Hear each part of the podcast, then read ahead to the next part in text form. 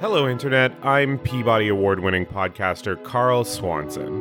What you're about to hear is the pilot episode of the show that my co-host Brian Griffin would, in a moment of divine inspiration at a gay bar in downtown Toronto, eventually name Queen's Video. Produced by Ian O'Connor, we recorded this episode back on August 31st, 2023. And if you're hearing me talk right now, it means we finally got the damn thing uploaded. Thanks for the download. Give us a listen. We're just going to spend the next half an hour talking about a bunch of movies and TV shows that we like. You're welcome to join us.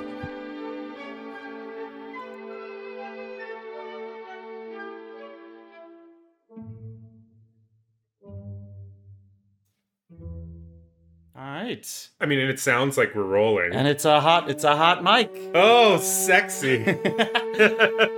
Hi, Brian. Hi, Carl. First and last names, I guess. Yes, I'm Georgia Hardstark. And I'm Karen Kilgariff. And this is Serial. Actually, Carl, Serial was the very first podcast I ever listened to. I think it was the first one that I ever listened to, too. It's the birth, the origin, the Batman Begins of all podcasts. This is our Batman Begins. Yeah. Was listening to Serial. Did you listen to it when it came out? No. I heard about it through the grapevine. It was like legendary. I think season 2 was about to come out. Oh, and then that late. I jumped into it. Yeah. Okay, I think I got it relatively soon, or at least it was one of those things. I mean, it was like, you know, like the first season of Survivor or the first season of you know, anything. I remember when, you know, like by the time it was nearing its end, I was like, okay, maybe this is something that I should actually care about. Yeah. Because I knew about podcasts for forever. Like, I mean, I remember my old roommate used to listen to podcasts back when it was just, you know, like automatically uploading onto your iPod. Yeah. Right? You know, before we had iPhones and before it was just, you know, downloading from the cloud. Like, it used to be that you would plug your iPod into your computer and just upload whatever new podcast from that morning, right? There was a hassle. There was a whole fucking hassle to it. It was just ancient media. Once you could stream it, that was a game changer. Yeah. But that was it, right? I mean, that was kind of when we all got into podcasts, let's be honest. Definitely. And I, you know, like, I think when I was wanting something fucking dark that would shake my soul. Like, I was in a comfortable point in my life where I wanted something awful and I could not. So I remember Serial, I was like, I can't stop thinking about it. And I think I stopped working and just listened to it for like 2 days straight. Oh, yeah. And it just like possessed my thoughts. So frustrating. There's absolutely no resolution. Spoiler alert, there's no fucking resolution to that fucking thing. Even to this goddamn day, it's still pretty ambiguous. Did you hear that they reopened the case? Yeah, but is there any actual movement or is there any significance to this? I don't know, but I know that the one problem is that they're going to have a lot of difficulty picking a jury to try it because anybody who's already listened to the podcast isn't suitable to be a juror. You get like kicks from the Square States, Carl, to come in and... and speaking of Square States, we're going to introduce our first sponsor, Squarespace. Now, Squarespace is a really excellent way to make a website. If you're do that. Yeah.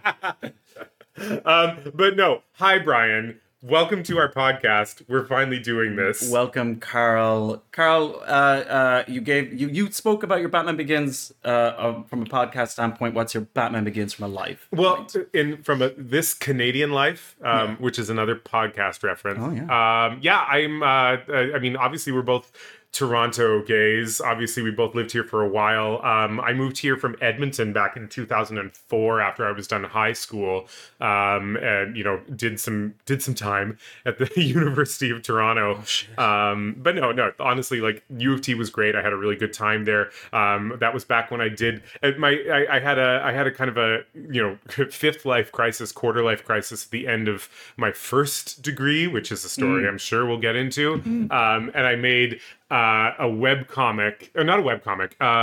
series with my roommate called Annexed back in 2009. So not to brag, but I was on YouTube uploading videos back in 2009. And I think that this is the next creative endeavor I've done since then. That's beautiful. So yeah, I've been you know, doing various non-creative things over the last, what is that now, 14 years since 2009? Something like that. And then, after we've been riffing for a while, I just said, let's actually record this podcast that we want to do. Oh, God. How about you? What's your Batman Begins? I'm from Ireland originally. No. Yeah, that's right. But you would not know because I don't have an Irish accent anymore. It's absolutely zapped out. You're so continental. Gone, so that's it. I'm transatlantic accent. That's what this is. No, it isn't. It's straight up just Canadian. It's straight up. And the unique Toronto isms that I picked up. But I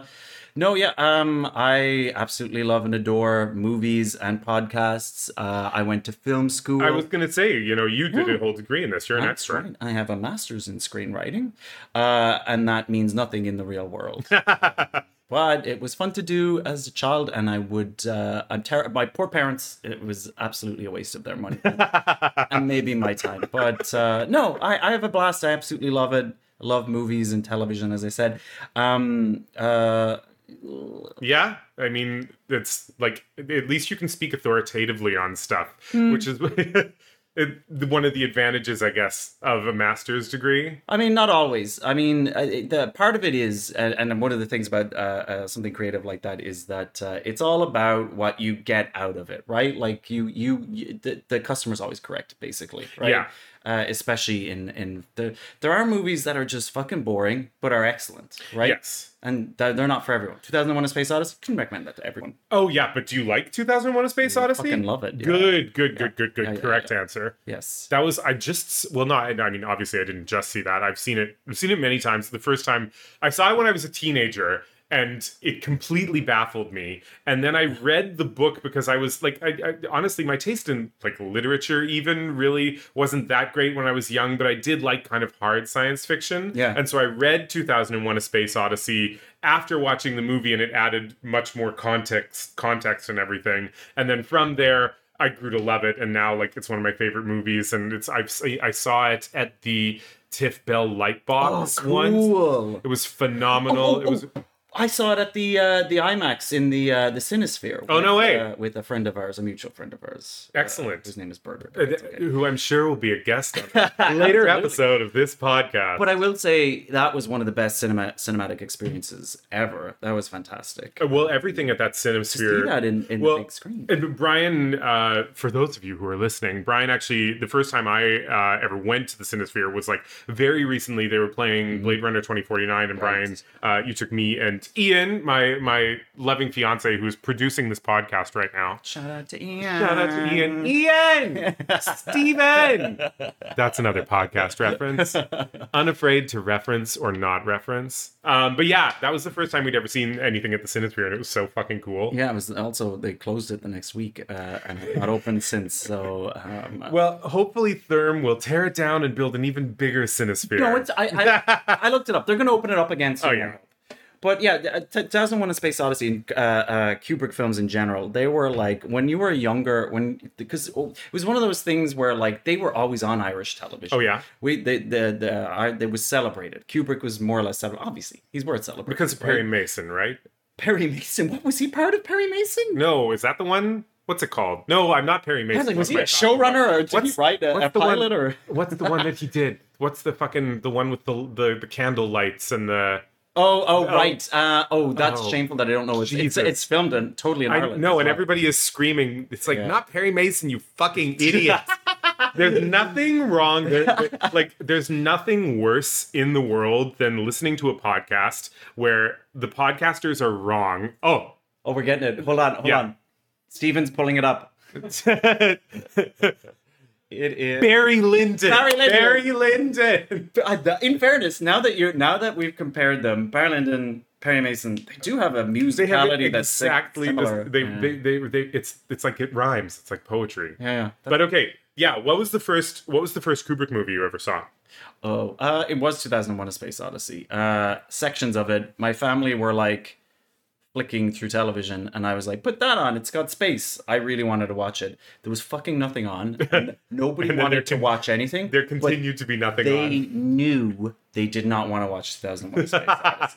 So they tried everything to not go on it, but I just knew, like, even at a young age, like there was something really intoxicating and weird about it, like the the silence of it, the punctuation of it. Like, it was the scene where it's the scene where he's in space and he's been locked out by the computer. Yeah. And they're at loggerheads. Like, it's the central tension of the second act. Mm-hmm. And I remember just loving it, loving it. But it's really hard, and it was also a lesson. It was like one of the first things where I was like, oh, you know, not everybody loves the same things. Like, this is obviously an excellent film, and this is an old film as well, which I would assume my parents would enjoy, but they're fucking hating this. That was one of the first. But the second one was the R-rated gem, The Shining. Far too young to be watching shit like that. How old were you when you saw The Shining? Far too young. I don't even think I was that young. I might have been a teenager, but even then I was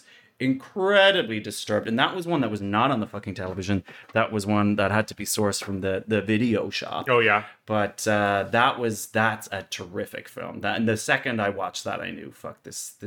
I think that's what made me pay attention to him as a filmmaker. And that's and you recognized that it was a movie by a director. Yeah, exactly. Right? And I think I knew 2001. Maybe because the box told me or whatever. But it was a good frame of reference because they're both shockingly weird, interesting, and at the time, I think, like, I don't know if 2001: A Space Odyssey came out the gate as, I know it was celebrated, but I don't know if it came out the gate as a moneymaker. I think it was popular. I remember it, like, you know, back in my art history degree, I actually, like, did some academic work on it, and it was very satisfying. But it was like I it seems to me that it was like, it was big build. People went and saw it. There was like, it was advertised as the ultimate trip, as a very, you know, like, 60s pun. So yeah, I think, I mean, like, yeah, because he had just done A Clockwork Orange. Right. And then that was a success. And then 2001: A Space Odyssey was a success. And then did he do The Shining after that? I think he did The Shining after Clockwork Orange. No. It was definitely the 70s. It was definitely after Space Odyssey, which came out in 1968, I think. Didn't it go Space Odyssey, then it went Clockwork Orange, then it went... No, Shining? The Clockwork Orange was definitely first. Oh, no. No, I don't think so. This is so cringe. If I'm wrong, I'll die. Yeah. But I'm pretty... So write in and tell us, oh, shit, we need to get a podcast. Email address. Space Odyssey is 68. Space Odyssey is 68. I was right. Clockwork Orange is 71. Clockwork Orange is 71. Oh, fuck. I was wrong. Strangelove. Right. Right. I have to say, like, so the reason why I know that is because I understood that 2001: A Space Odyssey was really draining on him. And so A Clockwork Orange was like the indie film that he went back to roots. Right. With, like, and I think he, like, it was like a Warner Brothers film, but it was basically produced on like a independent film budget of the time. And so that was like a return to form. And that was a big disappointment for him because there was like a reaction to that film, like, because of the violence of it. And, like, it was maybe misunderstood. And I think he was not enjoying the attention the film was getting. Oh, yeah. I understand he pulled that film, but yeah. He's a very violent guy. Like, all those movies are just carnage and death. Much film like that we saw recently. Oh my God. So we have to tell you about this. Brian Brian invited me and Ian and Bernard to go see the 1980s cult classic Heavy Metal, which is, it was like a hole in my own repertoire. Like, I mean, I love a bad movie. Like, one of my favorite movies is Showgirls, which, I mean, maybe it's a bad movie, but, like, it's a fucking great movie. It's beautiful. I was raised, like, I mean, we're talking here, you know, you mentioned The Shining. Like, when I was a teenager, we would always have sleepovers, and then we would always watch, you know, you try to scare yourself watching movies at the sleepovers, but then also, like, I had these formative movie watching experiences at, like, sleepovers as a teenager, where I would watch, like, The Shining and Event Horizon and stuff, but then also I watched the Rocky Horror Picture Show. Ooh, that's a good one. Oh, yeah. I mean, like, that, I feel like that flipped a switch. That was one of those, like, hey, maybe I'm gay moments where we were just watching that at at the sleepover, and it was like it was unlike anything I'd ever seen before. And, like, I mean, now, like, I love it. It's not a great film in terms of construction, but, like, it's like charming and fun and sexy and ridiculous, and the songs are catchy, even when they're not that great, they're like really fucking good. And so I had this expectation that like Heavy Metal would be like that, that there would be this kind of redeeming quality to it. And I think I said to you as soon as we were out of the movie, I was like, if I had seen this movie when I was a 14-year-old boy, it would probably be one of the formative texts of my entire life. Now, as a 37-year-old boy, that was one of the dumbest things I have ever watched in my life. It's a dumb piece of shit, but it's a cartoon. It's essentially for people who grew up on dumbass cartoons in the 1970s, who grew into maybe young adults, maybe not yet. I don't know. I really don't know what it was marketed for. 'Cause 1982, right? So I imagine, it's the product. It's a direct product of people who grew out of that. It's produced by Ivan Reitman. Yeah.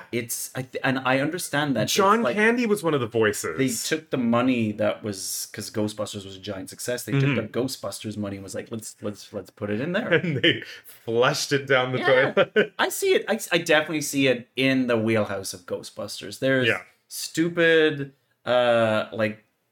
humor, like geeky nerd culture. Like I think Ghostbusters leans into the fantasy more. Heavy Metal is obviously more of a science fiction thing. But it's a lot of fun. I think what I appreciate about it is it's busting with energy. Yeah, it's busting with attitude. It's busting. The breasts are massive. It's shocking, isn't it? Like, and it's really bad. It's fascinating watching an animated movie with such like explicit pornography because you're just like, somebody drew that bush. Somebody drew those panties. Yeah. Somebody drew those boobs. It's very exploitative too. Yeah, well, I mean, we could consider it that way. I guess back in the day, they weren't thinking that. They were thinking this is entertaining and it's for boys. Kicks. Yeah. And on that note of entertainment for boys, not even on that note. This is just a complete non sequitur. We should just take a break. I know. Yeah. Boys like. I know what boys want. Boys like me.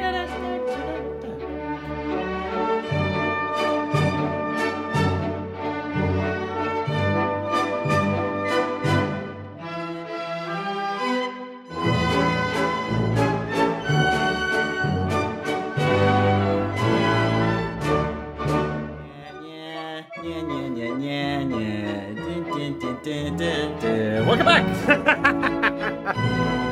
That worked. It works on so many levels. Okay, Brian, Ahsoka is out. What do you think? Oh shit! I have not seen it yet. Carl, you know what? Star Wars movies were a goddamn mess the past few years, but 20 years. So, and I think the credit goes to Dave Filoni on the Star Wars team. He started on Clone Wars, which is the cartoon, which I actually can't stand. Don't like the cartoon. Don't like the animation. Not for me. Not for me.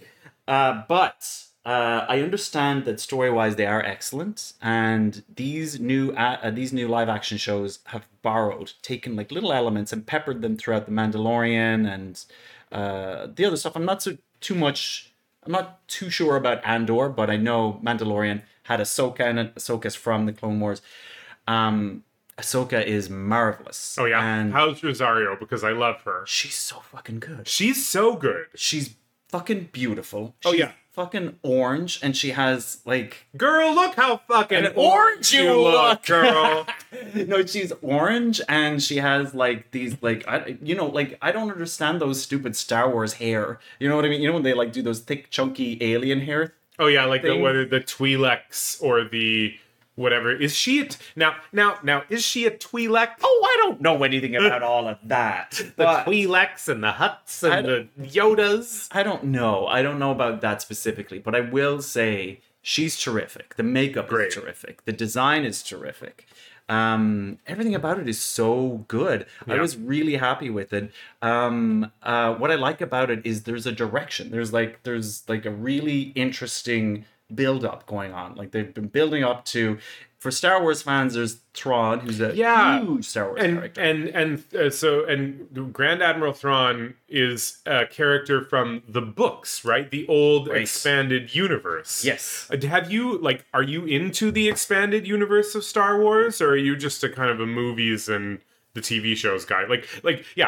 Talk about things that you did when you were a teenager. When you were a teenager, were you one of those Star Wars fans that then got the Heir to the Empire, Dark Force Rising, The Last Command, Timothy Zahn? I had honestly not even thought of any of these titles until right now, and it came to me. So you read them? No, I haven't read. When I was a kid, I read one of them, and it was one of those achievement books I remember when I was a kid of reading one of the dark trilogy something or other ones that was how there would be those Star Wars books that would be 4 inches by 3 inches and just 400 pages of text. No. So I mean, and this was they are thick books, though. They do make a thick Star Wars book. They're thick books, and I don't know if you thought this way when you were a kid, but when you were learning to read, as you're progressing through your own ability to read more, and you get to you go from picture books to chapter books to tomes and stuff, and there were these I just remember being 8 years old and seeing these Star Wars books at the grocery store that would just the text was tiny and the spines were thick and then I read Dark Apprentice was the name of the book, and it was Luke and Leia and Han after Return of the Jedi, and all of their adventures and misadventures, and they had kids, and Luke was training Jedis and stuff. So anyway, long story short, there was this whole Star Wars expanded universe that then I never really touched on because it was a lot of work. Yeah. Most people wouldn't have. Yeah. I think it was for people who, and I think that there was a large audience for it, people who just really who fucking adored, who grew up with Star Wars in their fucking blood. Yeah. And it meant a lot to them, and they just needed something to get them to the next Star Wars movie. Remember, there were no Star Wars movies from the fucking 80s. I know. Right up to. I will say this one, because I am a Trekkie. Obviously, I'm a nerd. I love Star Wars. Star Wars is great, but my greatest love has always been Star Trek. And so when in 2009, when the J.J. Abrams Star Trek movie started to come out, and this 2009 Star Trek movie hit, and it just rocked. It had your Chris Pine, Zachary Quinto, Zoe Saldana, such a being just cast. Well, and just and nailing all the characterizations. Simon Pegg was killing Scotty, and then there were great effects and everything, and I got to gloat. I, for the first time in my Trekkie life, I got to look at all of the Star Wars assholes who had been just starvation fed on the prequel trilogy, which was mama, this is garbage. And I finally got my comeuppance as a Trekkie to just be the thing about Star Trek is there's been a good Star Trek movie in the last 30 years. I'm so sorry, Carl. I'm about to cut you down. Oh, I know. It all went to shit later, but it was fun. You know that the Star Trek 2009 movie was inspired by original Star Wars. J.J. Abrams went to the original Star Wars and was like, I'm going to do the original Star Wars. It's about a farm boy who gets an older, who discovers he's talented at something, gets an older mentor type, goes into space, fights battles, to wins the love of it follows the exact same beats, bitch. Listen! It's excellent. It fucking works. If it ain't broke, don't fix it. No, totally. The 2009 Star Trek movie is fucking great, and the 1979, it's 77, right? Star Wars, 77. Yeah. 1977 Star Wars is a fucking fantastic film. I never tire of watching it. I rewatch the original trilogy regularly, and I fucking love them. I think they're fantastic. I'm gonna look for this tweet, but there's I saw a great meme on the internet that was it was a Letterboxd review of Star Wars, and it was Star Wars 1977, 4 stars, excellent Hidden Fortress remake. There's a wonderful sophomore effort from the director of American Graffiti, a middling Alec Guinness vehicle, but Peter Cushing does an excellent job. That's shitty. That's so reductive and shitty and like steals the energy out of Star Wars. But okay. Maybe accurate. No, Star Wars is lovely. God, that was one, when I was a kid, again, all the kids had seen Star Wars, and I think I was in grade 2 or grade 3. So, maybe 8 or 9 years old. And I was just when my parents rented us Star Wars, I felt like I was getting this window into the world of pop culture that I you hear about in the ether, and it's always maybe too big for you, or maybe you start to get these first tastes of stuff that's not kids things, kids TV shows, right. Kids movies. You start to watch for the first time something that's an adult movie. And I mean as an adult now that Star Wars is definitely it's kids stuff, but it's not it's not Teletubbies or Sesame Street. It's not necessarily for kids. It's accessible to kids. Yeah, it's accessible to a bunch of people. Yeah. So it just felt cool. Kudos to my parents. We were talking in the last time, in the previous segment about 2001: A Space Odyssey and R-rated things and Heavy Metal and stuff, and I just feel growing up it's this series of first exposures to the world as it already is, and so much of that is the first time you watch the movie that everyone's already seen, or the first time that you watch the movie that your parents didn't let you see, and it's just that's I don't know, it's a magic that you can't ever really get back because it only really happens, when you're that age. But, I just remember, talking about 2001: A Space Odyssey, my dad was the one who showed me 2001: A Space Odyssey. I was, maybe 14 years old, and we were okay, we're gonna sit down and watch this. And it was a parents, guiding, my dad guiding me into it. And, I remember, there was also a great time when I was, 14 years old, and... this is all stories that my mom knows, but I remember she went on a choir trip with my brother, and so my dad and I were just hanging out in the house together. He was the one that was looking after me for the weekend, and as soon as my mom was gone, Dad rented Pulp Fiction and Silence of the Lambs, and was oh Jesus, we're watching these. Oh, and God. I was, and it was amazing. Those are fantastic films. Excellent movies. Fucking 5-star classics, untouchable. They're better than 5. They transcend cinema in a weird way. They stick out as two phenomenal films. Yeah, and just they two phenomenal films, but also two films that then when I was younger, I was oh no, I'm too young to see something that's violent. I'm too young to see something that's sexual. Yeah. And then as a teenager, you start to dabble, not dip your toe in kind of the wider world of those things. And so yeah, kudos to my parents, and not even just my dad. I remember when I was a kid and my mom brought home Mission Impossible and was we're watching Mission Impossible, and I was maybe 10 years old, and I was but Mission Impossible is so violent. That's one of those action movies. Am I even allowed to watch this? And she was oh no, we're absolutely allowed to watch this. This is a great movie. And that's when I discovered my mom loves thrillers. Yeah, my mother took me to see Mission Impossible, the original, to the cinema back in the day. Yeah, that was nice. But yeah, so to go back to Star Wars. We fucked up when we watched Star Wars because Star Wars was not a thing that was in Irish television. It must have been a rights issue, or they were too cheap. I don't know. But Star Wars never came on. We had Indiana Jones and we had every other fucking franchise. We did not have Star Wars, not a whiff of it. I did not know what Star Wars was for a large chunk of my childhood, except for a joke in The Simpsons where Homer fucking walks out of a cinema and ruins the ending of Empire Strikes Back and pisses off the audience that's lining up to go in. And then so you even had the Empire Strikes Back ruined 100%, because of that joke. 100%. Wow. But that doesn't mean anything because the very first Star Wars movie we watched, so Star Wars, I was always aware of Star Wars through that fucking Simpsons joke. We had The Simpsons taped. We watched every single episode. We taped them from TV. Excellent. And we rewatched and rewatched. So I always knew Star Wars, and I remember the VHS tapes.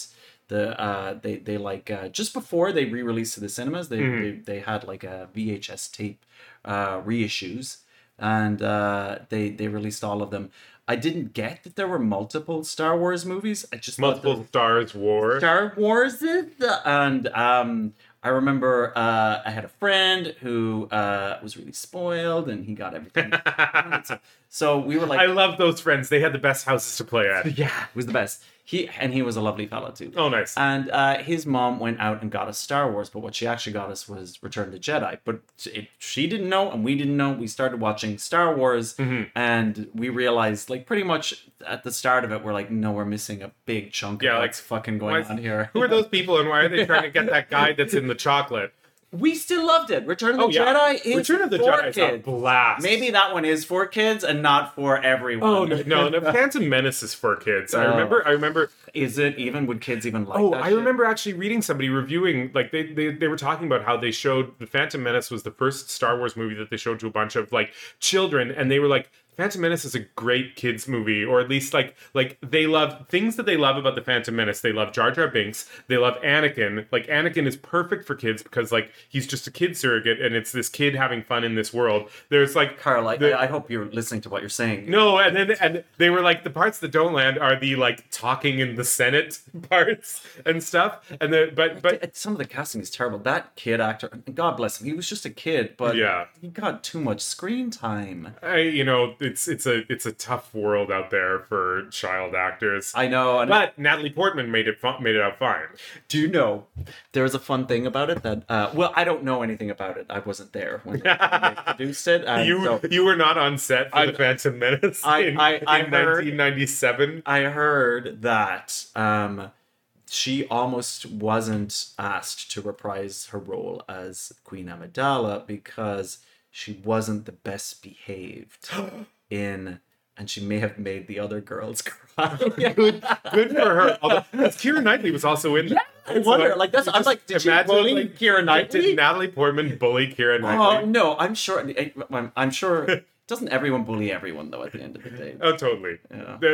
We're being told we need to wrap this up. We still have no title for this podcast. No. I was thinking, because, like... we can go with all of our in jokes like hi Georgia or it's a banana Michael, how much can it cost? $10. If we are going to do something, it's got to be an homage to the late great actress who played Lucille Bluth, whose name evades me right is moment. Oh yeah, Stephen, we're terrible fags. The other one that I thought was somehow I was like you know, we should have an acronym one, like how Sexy Unique Podcast is SUP. That's a good. They did good. The dumbest one that I thought of was I was like, Brian, let's call Jessica Walters. Jessica Walters. Jessica Walters. Eternal rest in power, Jessica Walters. Can we just call it Jessica Walters? Can we just call the podcast the Jessica Walters Podcast? No, I was going to say the dumbest podcast name that I came up with was CBD, and it stands for. Ooh. Carl and Brian discuss. Ooh, there's something about that I do like, but it almost has to be. Yeah, the explanation is what. Oh yeah, to me. Well, and I mean the whole conceit of the podcast would be that we're just sitting here smoking pot and I think stuff. You really have to put the. You gotta commit to the bit. Discuss. So yeah, we'll come up with a title for the podcast, but in the meantime, we did it. That's it. We recorded this. Podcast. That's a wrap. Well done, Mama. I know. All right. Well, no, I will say, we're not done yet. We have to tell them. We have to tell everybody. Thanks for listening. You've all been the best. Whenever you do actually hear this, you know what? Kudos to you for sticking together, sticking with us for a half an hour. Yeah. Fuck you guys for listening. Fuck you all. Delete this podcast from your phone.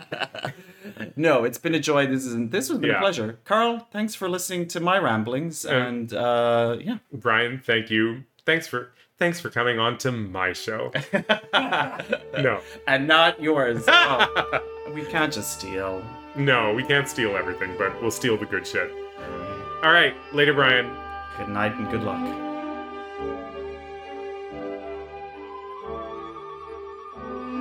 Thank you for listening to Queen's Video Podcast. We would love to hear from you. Any comments or even recommendations for movies you'd like us to discuss, email us at queensvideopodcast@gmail.com. You can find us on Instagram at Queen's Video Podcast. Make sure to like us and subscribe. and see ya!